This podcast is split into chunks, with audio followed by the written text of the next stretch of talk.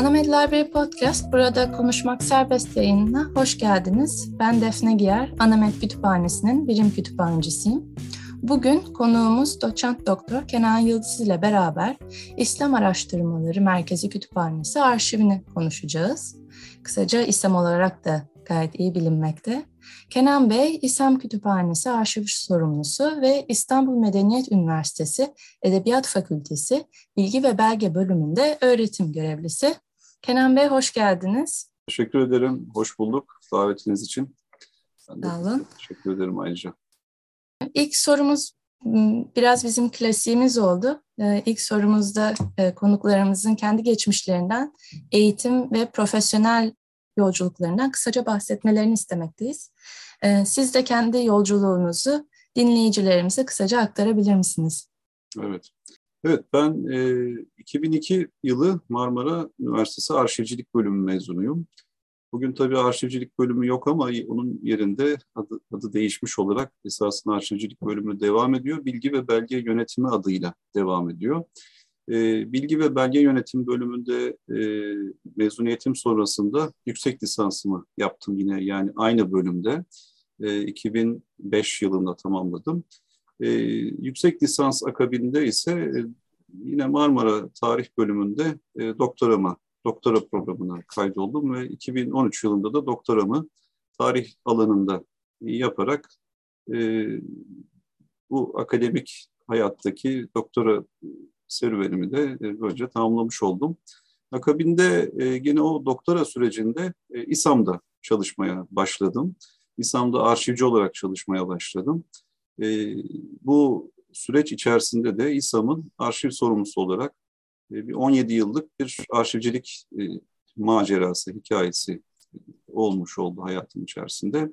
E, hem arşivci hem tarihçi olarak böylece hayatımı e, bir şekilde sürdürmeye çalıştım. Akademik serüven bu şekilde. E, hali hazırda İstanbul Medeniyet Üniversitesi'nde e, son iki yıldır, 2009 yılı başı itibariyle e, öğretim üyesi olarak geçtiğim Medeniyet Üniversitesi Bilgi ve Belge Yönetimi bölümünde e, de akademik çalışmalarımı sürdürmekteyim. E, buna paralel olarak da yine İSAM'da arşivciliğimi de devam ettirmekteyim. Part-time olarak da yine İSAM'ın arşivinden sorumlu bir gene memuriyet şeyde sür, sürmekte. Bir yanda memuriyet, diğer tarafta akademik çalışmalar.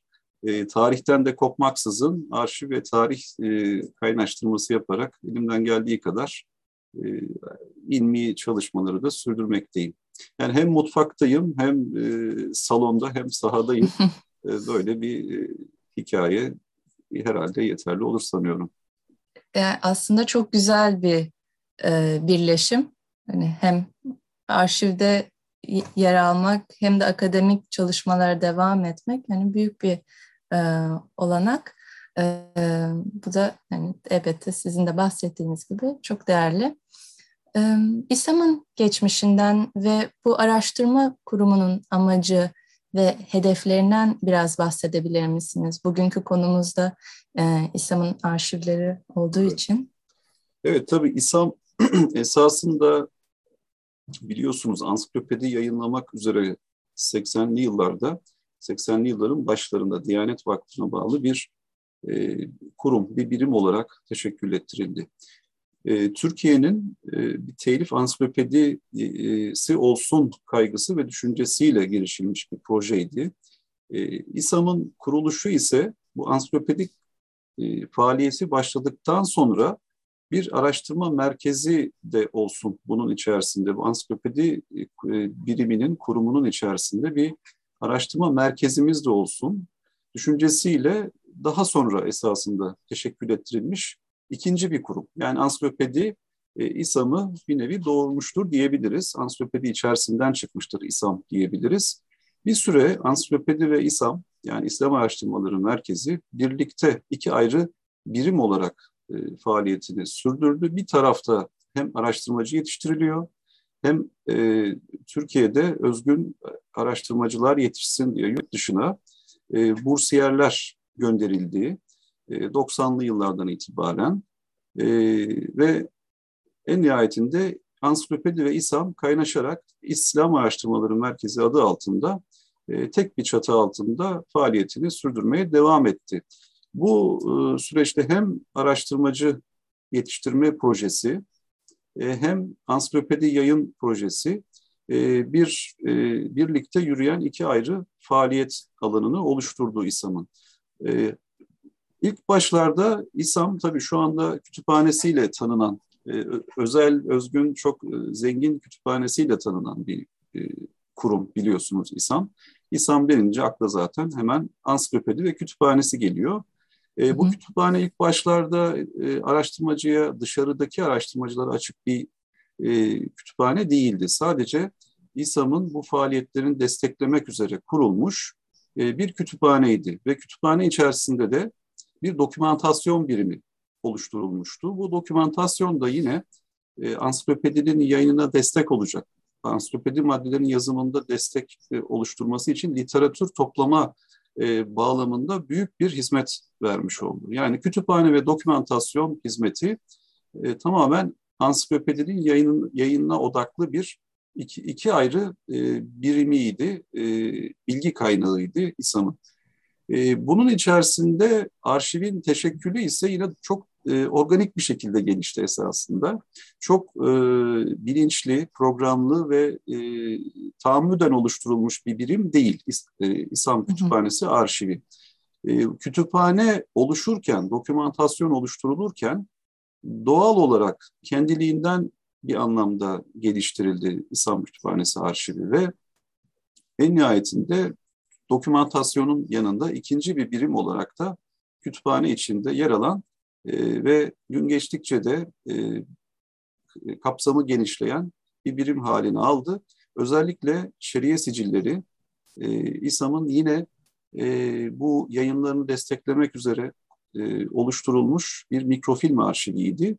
E, bu da henüz daha arşiv birimi teşekkül etmemişken dokümantasyonun içinde yer alan bir e, arşiv bütünüydü diyebiliriz. Ama hali hazırda İSAM hem İslam Kütüphanesi arşivi hem e, bu bahsettiğim şeriye sicillerini toplayan, bunu hizmete sunan bir birim hem de özel koleksiyonları, özel arşiv koleksiyonlarını bünyesinde tutan, bunları yeri geldiği zaman e, e, eğer uygun bulunursa idare tarafından satın alınarak veya bağış yoluyla gelen özel arşivleri de bünyesinde toplayan ve bunları hizmete sunan bir birim olarak hali hazırda faaliyetini sürdürmekte. Aslında ne kadar e, özel bir tarihi var.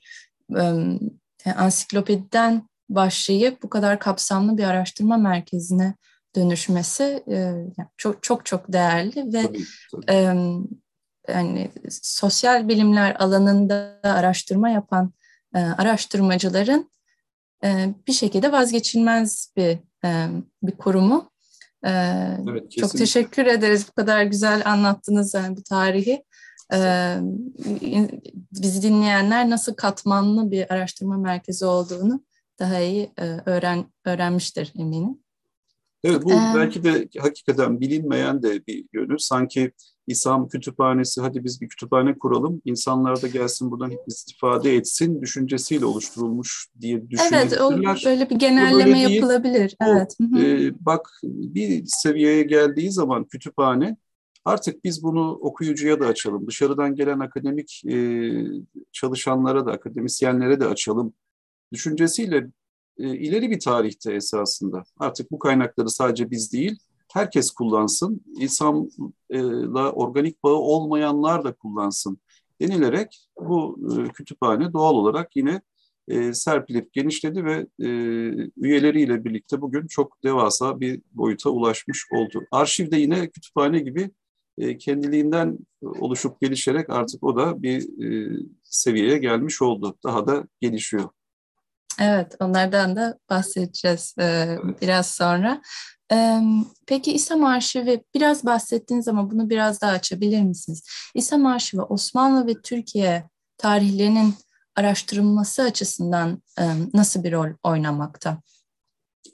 E, tabii İslam'ın arşivi demin bahsettiğim şeriye sicilleri özellikle biliyorsunuz Osmanlı e, sosyal, ekonomik, hukuki, iktisadi, e, ekonomik, e, tarihi, e, tasavvuf tarihi, din, e, inanç tarihi, e, veya e, da aklımıza gelebilecek başka birçok konuda işte belki uluslararası ilişkiler boyutunda bile çok önemli kaynakları teşkil eden e, bir e, bilgi kaynağımız şeriye sicilleri. Kadı sicilleri de deniliyor biliyorsunuz. Bu sicilleri İSAM Kütüphanesi e, 90'lı yıllarda mikrofilmi almak suretiyle e, çok daha fazla araştırmacının, çok daha fazla kullanıcının hizmetine sunma e, noktasında önemli bir rol almıştır. Daha henüz bu e, mikrofilmlerin alındığı tarihlerde henüz daha arşiv, e, henüz nüve olarak bile belki oluşmuş değildi. Bir bilinçle biz e, madem bir araştırma merkezi olduk, artık burası e, hem bizim ansiklopedi e, çalışmalarımızda hem de buraya gelen, dışarıdan gelen araştırmacıların kullanabileceği bir takım e, bu arşiv kaynaklarını da artık doğrudan ve çok daha rahat bir şekilde ulaşabilsinler düşüncesiyle siciller buraya toplandı. Bunlar ilk başta İstanbul müftülüğünde bulunan o tarihlerde e, sicilleri yani İstanbul mahkemelerine ait sicilleri içeriyordu sadece. Hı hı. E, sonrasında 2004 yılı itibariyle e, Milli Kütüphane'de bulunan Anadolu ve Rumeli sicilleri de e, bu bünyeye dahil edildi.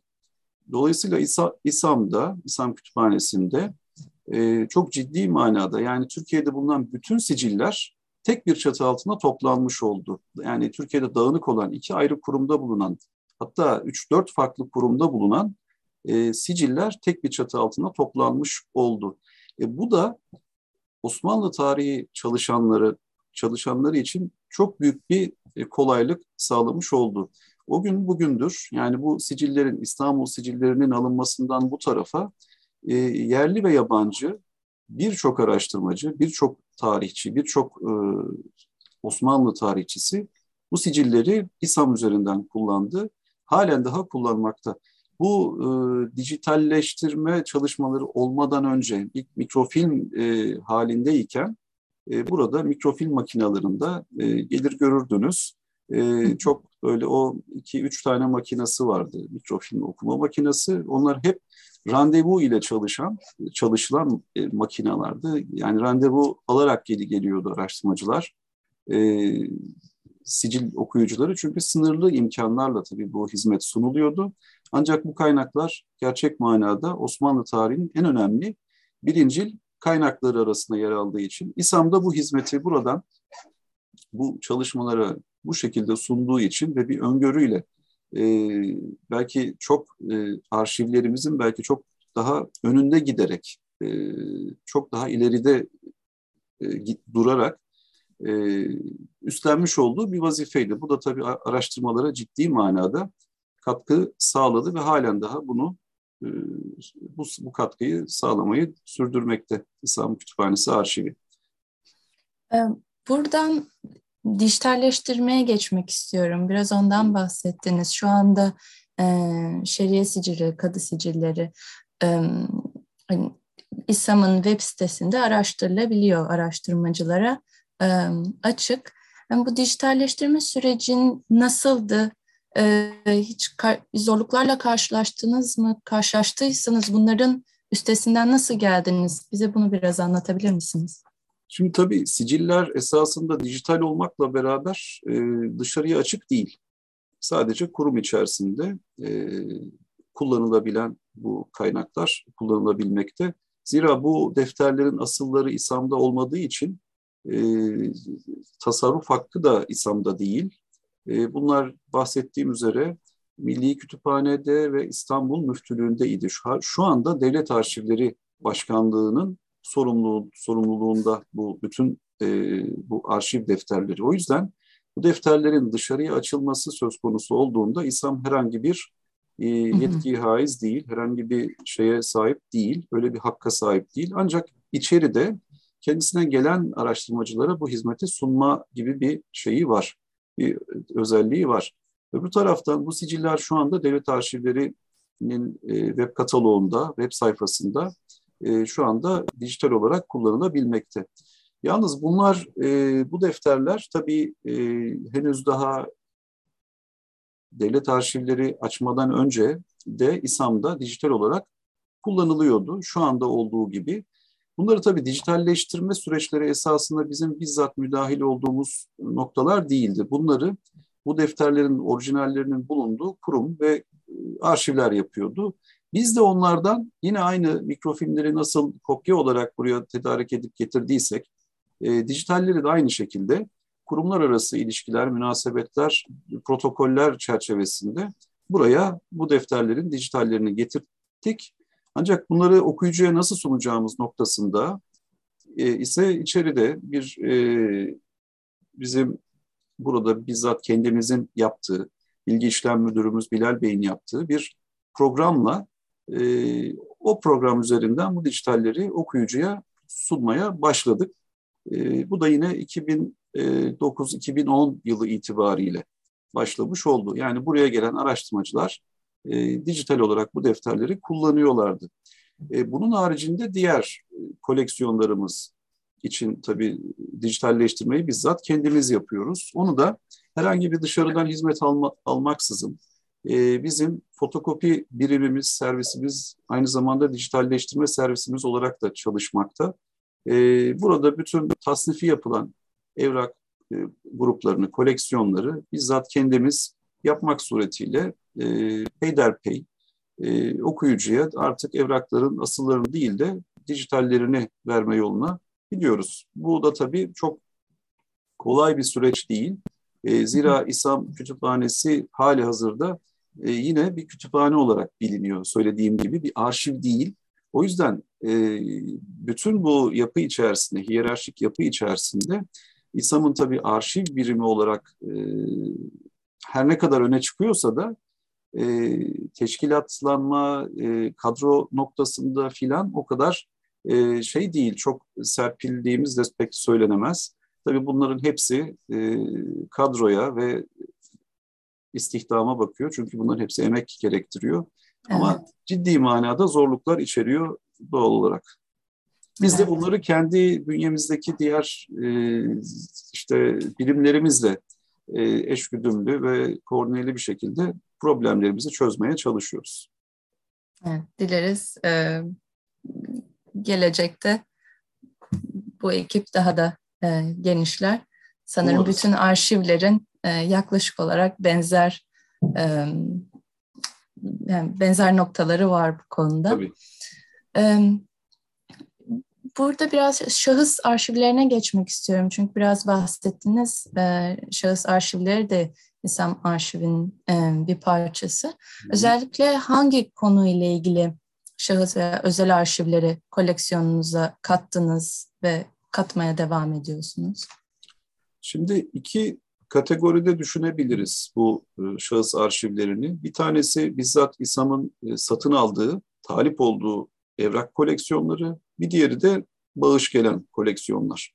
Şimdi bu bağış gelenler arasında kütüphaneye, e, kütüphanesini bağışlayan bir takım hocalarımız, bazı işte aileler oldu. İşte örnek olarak Orhan Şahik Gökyay kütüphanesi, kütüphanemizde e, müstakil bir e, kütüphane olarak durmaktı. Ayrı bir, bir e, yani ge, genel dermeye katılmaksızın müstakil olarak, bağımsız olarak duruyor. E, bunun yanında Ziya Debu Ziya koleksiyonu, kütüphanesiyle e, burada olduğu gibi aynı zamanda arşiviyle de burada. E, bunlar tabii kütüphane, kütüphane odaklı esasında kuruma intikal ettirilmiş malzemeler. Kütüphanesi yanında arşivi de birlikte geldiği için e, bunlar da e, kurumumuzda kütüphane dışı, kitap dışı materyal olarak, arşiv malzemesi olarak e, ayrıldı ve tasnifleri de o şekilde yapıldı. E, bunun yanında yine bu tip e, evrakları, bu tip şahıs arşivlerini duyan e, başka araştırmacılar, hocalar e, evraklarını, koleksiyonlarını buraya bağışlama niyetinde olduklarını beyan ederek evraklarını buraya İSAM'a e, bağışlıyorlar ve bağışlamaktalar. Hali hazırda da e, bu süreçleri devam eden bir takım e, evraklarda söz konusu. Şimdi hayatta olanlar var bu e, şahıslardan veya e, hayatta olmayıp da ailesi elinde bulunan bir takım koleksiyonlar var. E, şu an diyebilirim ki İSAM'da 30'a yakın bir koleksiyon, şahıs arşivi niteliğinde veya özel arşiv niteliğinde 30'a yakın koleksiyon var. Biz henüz daha bu e, oldukça büyük bir rakam. Oldukça fazla. Evet, kimi tabii çok az e, miktarda, kimi çok külliyetli miktarda e, evraklardan oluşuyor ve evrak dışı başka malzemelerden oluşuyor. Bunların hepsinin tabii tasnifi, e, kataloglanması vesaire tabii e, doğal olarak zaman alıyor. E, bu evrak koleksiyonları içerisinde henüz daha bizim tasnif edip açtığımız e, 9 tane koleksiyon var.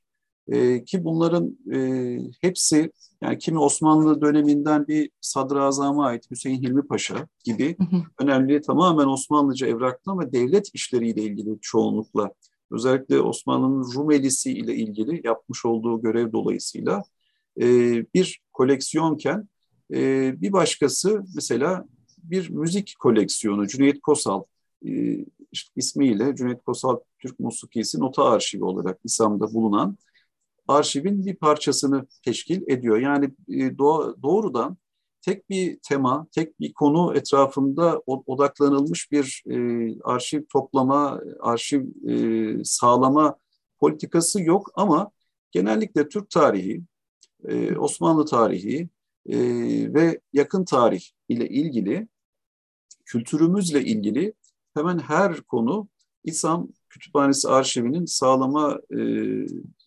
alanına, e, görüş alanına giren, ilgi alanına giren e, alanlardır diyebilirim. Evet. E, bu sebeple bağışlar çok e, önemli bir rol oynuyor arşivin çeşitlenmesi evet, e, kesinlikle. konusunda. Kesinlikle.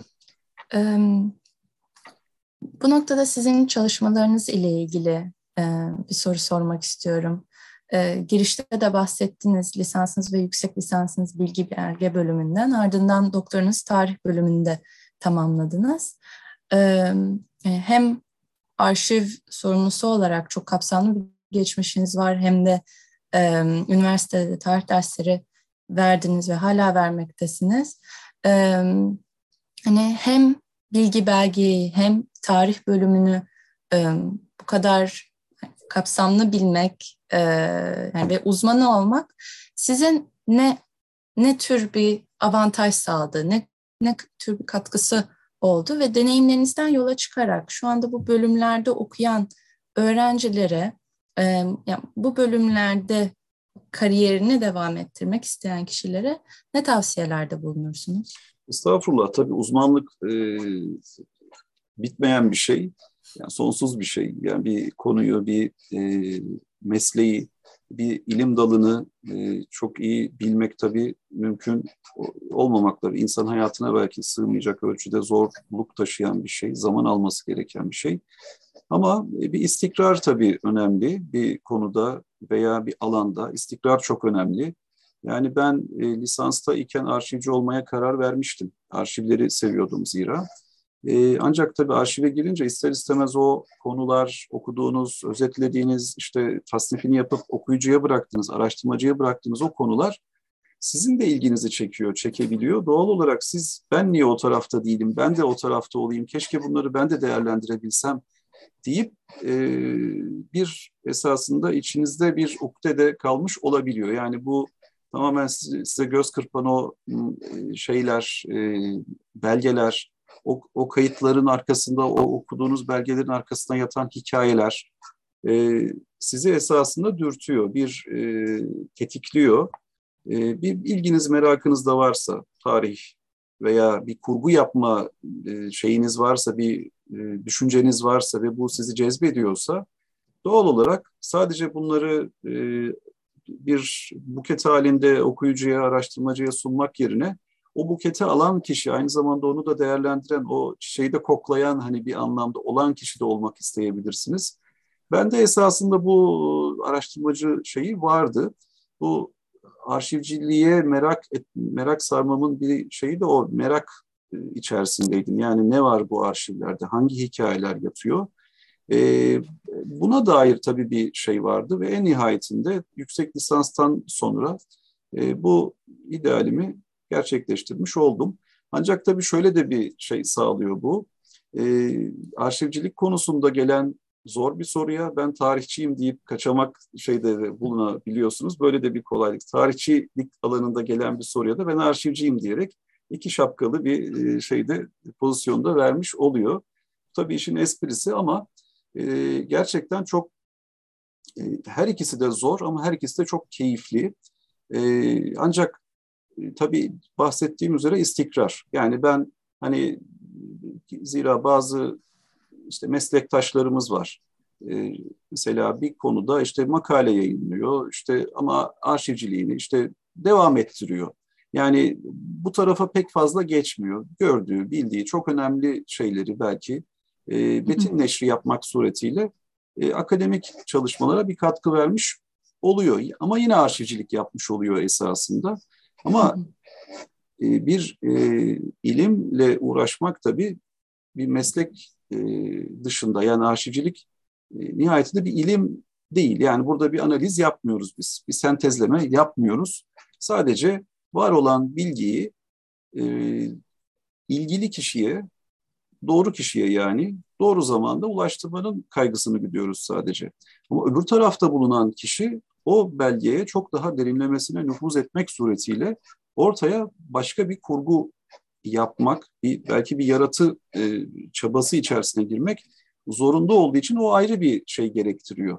O da tabii her arşivcinin aynı zamanda bir e, akademik metin üretmesini belki gerekli kılmayabilir. Herkes belki bunu yapamayabilir ama içinizde bir merak varsa, özellikle bunu yapmayı düşünen, arzu eden, e, bilgi belge yönetiminde okuyan, kütüphanecilik alanında derinleşmek isteyen arkadaşlara e, tabii içlerinde bir merak varsa ve istikrar e, kaydedebilirlerse, gösterebilirlerse eğer, devamlılık e, arz edebilecek bir çaba içerisine girebileceklerse ki e, bir konu etrafında çalışmak, derinlemesine çalışmak e, soluksuz bir koşu gibi adeta, bir maraton gibi gerçekten.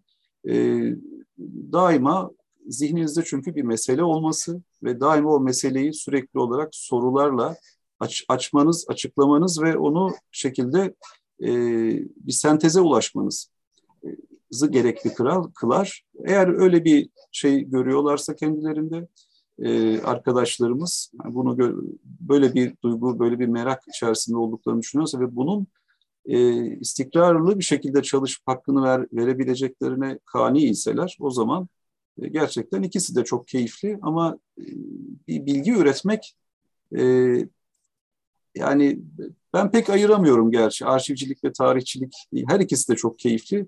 Ama tarihçilik sanıyorum bir konu ya odaklanıp o konu ya bir madene inip madenden e, bir şey çıkarmak, o değerli taşı çıkarmak gibi e, çok önemli bir e, şey içeriyor.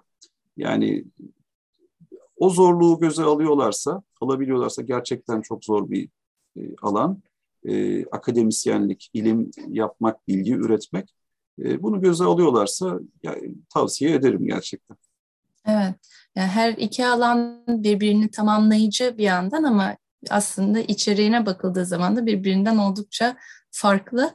Ee, bu tavsiyeleriniz için çok teşekkür ederiz. Dileriz bütün dinleyicilerimiz için de.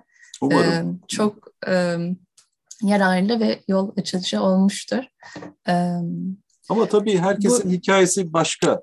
Yani elbette. E, çok şey o dediğim gibi yani iç, içten gelen o şey yön, yani yönlendirme biraz içten olmalı. Yani evet. kendi yani herkesin deneyimi evet, farklı evet. ancak evet. bu tür tavsiyeler e, evet. bilmiyorum bence yardımcı oluyor farklı Umarım. farklı Umarım. bakış açılarından. Hazır tarihten bahsetmişken, araştırmacılardan bahsetmişken, e, bugün araştırmacılar e, İSAM arşivine gelip e, binada çalışabiliyorlar mı? Belgelere binada erişebiliyorlar mı? Onu sormak istiyorum. Gelebiliyorlarsa gelmeden evvel dikkat etmeleri gereken prosedürler var mı özellikle pandemiden evet, tabii, sonra? E, İslam Kütüphanesi e, üyesi olmaları gerekiyor tabii en başta. E, tabii şu koşullarda, e, mevcut şartlarda randevu sistemiyle e, ancak okuyucular, araştırmacılar gelebiliyorlar. Bu pandemi dolayısıyla son bir buçuk, iki yıldır aşağı yukarı İSAM'da diğer birçok kütüphane gibi randevu usulü çalışmakta. Belli bir sınırda ancak okuyucu alınabiliyor. E, tabii gelen araştırmacı, e, bir de tabii şu var, İslam Kütüphanesi'ne üye olunabilmesi için, olunabilmek için e, asgari yüksek lisans yapıyor olmak veya e, işte akademisyen olmak veya e, bir e, yazar olmanız, yani eserinizin olması e, bu gibi şartları var. Yani e, halka açık bir kütüphane değil, yani halk kütüphanesi değil, özel bir araştırma kütüphanesi olması dolayısıyla böyle bir şartı var. Bu şartı taşıyan arkadaşlar pekala üye olduktan sonra gelip İslam Kütüphanesi arşivindeki açılmış olan, tasnifi tamamlanıp okuyucuya açılmış olan, araştırmaya açılmış olan evrakları burada arzu ederlerse gelip e, o evraklara dokunabilirler. Yani dijital e, evraklarımız, dijital evrakların her ne kadar dijitali olsa da e, dijitali o e, dışında evrağın kendisini de görmek isteyenlere burada e, bizim arşivci arkadaşlarımızın nezaretinde o evrakları da görmelerini sağlıyoruz. Böyle bir e, kolaylık da var. Asla yani bir e, evrağa dokunamazsınız, onları çıkaramayız gibi bir şeyimiz yok.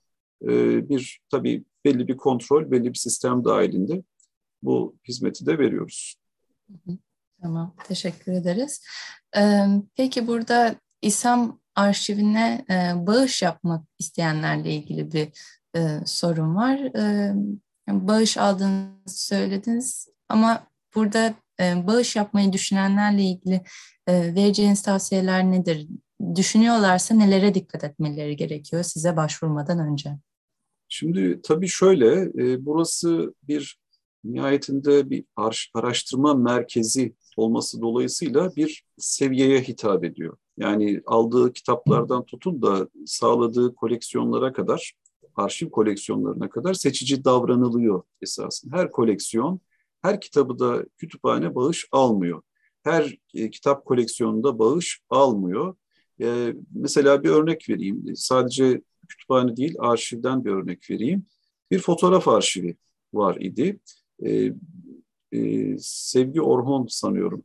E, babasından, dayısından filan kalmış ciddi manada bir fotoğraf arşivi vardı ve bu arşivi bizim İSAM'da e, yani arşiv olarak tabii teşekkür ettirilmediği için başta yani başta böyle bir şey anlattığım e, durumlardan dolayı e, bunları saklayacak, koruyacak bir ortamımız olmadığı için e, ve ona hitap eden bir e, bu evra, bu, bu, bu arşivi kullanacak bir potansiyel, kullanıcı potansiyelimiz de olmadığı için e, bunu biz bir başka arşive, bir başka kuruma vermelerinin çok daha yararlı olacağını söyleyerek o koleksiyonu o kuruma kazandırmış olduk. Yani e, burası İslam Kütüphanesi her gelen bağışı almıyor. Bu değer veya değersizlik noktasında değil, kendi evet. e, politikası veya kendi e, imkanları çerçevesinde, imkanları bağlamında bu kararı veriyor. E, bazen e, işte çok gerekli gördüğü şeyi e, çok belki astronomik fiyatlarla da satın alabiliyor. O yüzden çok e, burada tabii ona karar veren bir kurul, bir heyet var. Yani burada veya o e, koleksiyonla ilgili oluşturulan bir heyet çerçeve, heyetin vereceği karara bağlı olarak e, sonuç alınıyor. E, yani buraya bağış yapmak isteyen e, koleksiyon sahipleri, arşiv veya kütüphane sahipleri tabii buranın e, bir araştırma merkezi olduğunu her zaman göz önünde bulundurarak e, mesela romanlardan oluşturulmuş bir e, kitap koleksiyonu e, doğal olarak burada çok belki şey karşılık bulmayabilir. Ne bileyim polisiye kitap koleksiyonu olan bir e, şey koleksiyonerin e, yani ilk hedefi mesela İslam olmayabilir.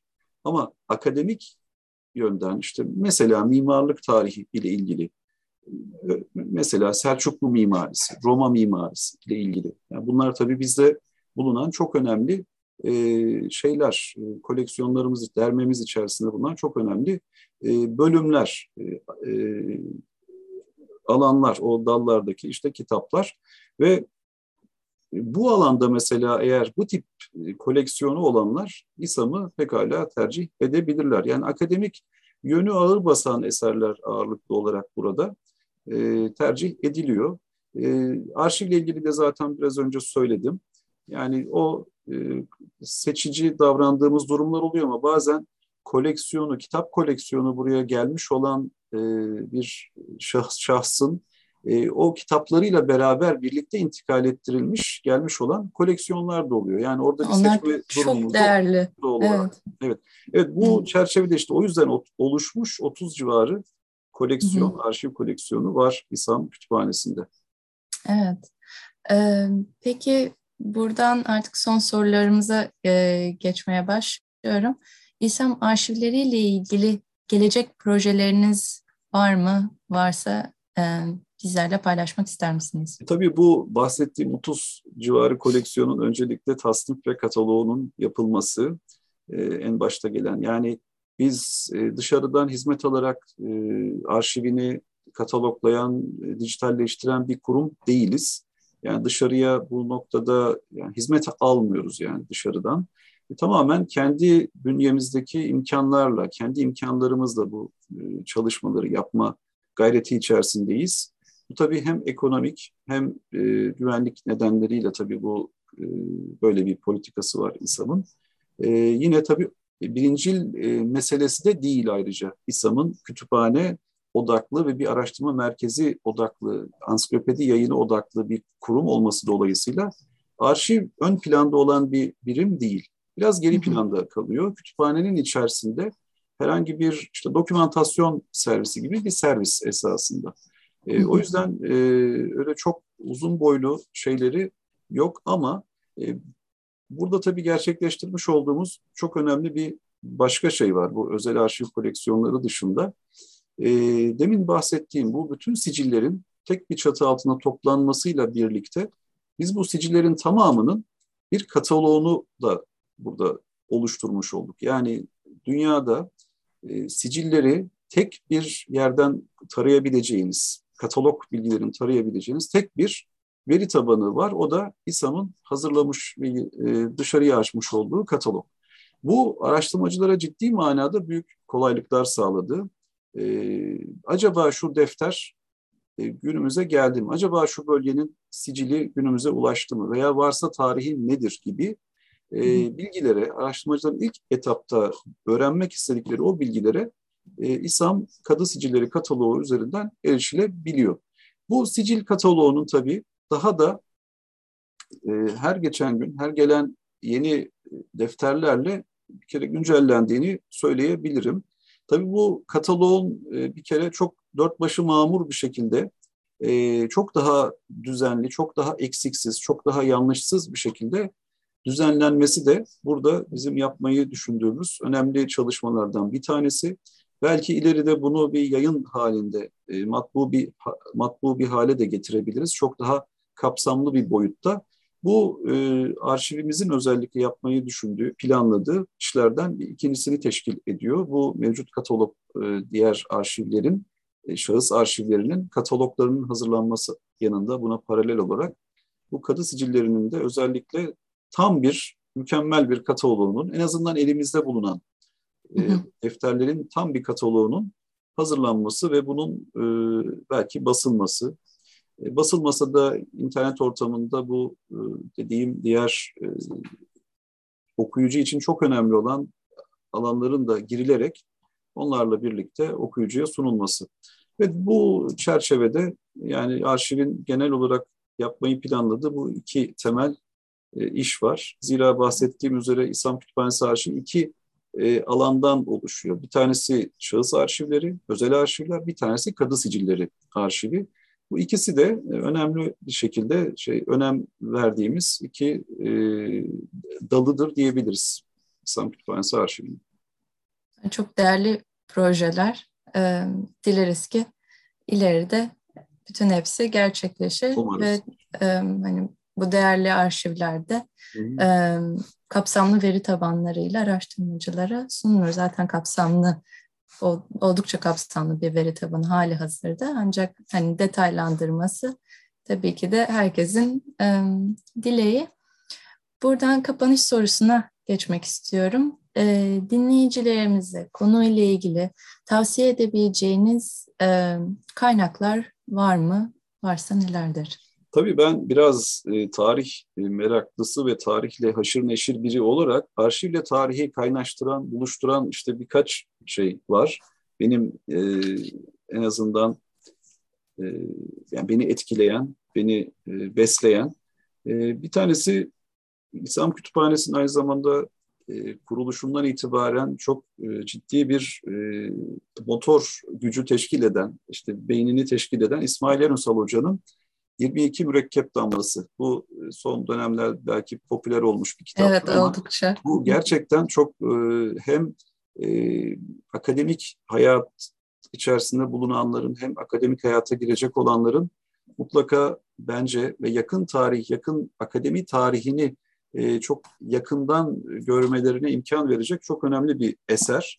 Aynı zamanda e, tabii İsmail Hoca'nın kütüphaneler tarihi paralelinde kütüphaneler tarihi yazmış biri olarak da aynı zamanda düşünecek olursak e, bir kütüphanecinin aynı zamanda veya kütüphane tarihçisinin aynı zamanda kendi tarihini e, nasıl bu kütüphane tarihini yazdığını, e, hangi süreçlerden geçtiğini, İSAM'ın oluşumu, kuruluşu vesaire, işte Osmanlı arşivindeki tasniflerin açılması süreçleri, e, hali hazırda Osmanlı arşivinin bulunduğu yerden başka bir yere nakledilmiş olması gibi arşivcileri, kütüphanecileri ve e, yakın dönem akademi, e, üniversite tarihçilerini belki ilgilendiren çok önemli e, bilgileri ihtiva ediyor, müşahedelere ihtiva ediyor. O yüzden bu kitap birinci olarak tavsiye edebilirim.